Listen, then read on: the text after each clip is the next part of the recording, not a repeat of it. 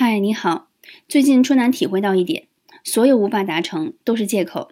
当我把不是很喜欢的、曾经给我造成压力的事情梳理了下，比如说一直觉得不擅长和人打交道，不擅长商务会谈，嘴也不甜。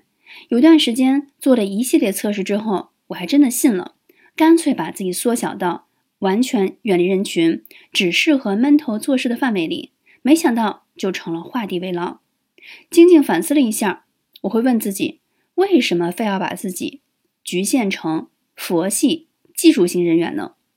我给自己设计了几个专注社交能力的刻意练习，在实践起来之后，发现一切都没有之前想象的那么困难，反而还很享受和开心。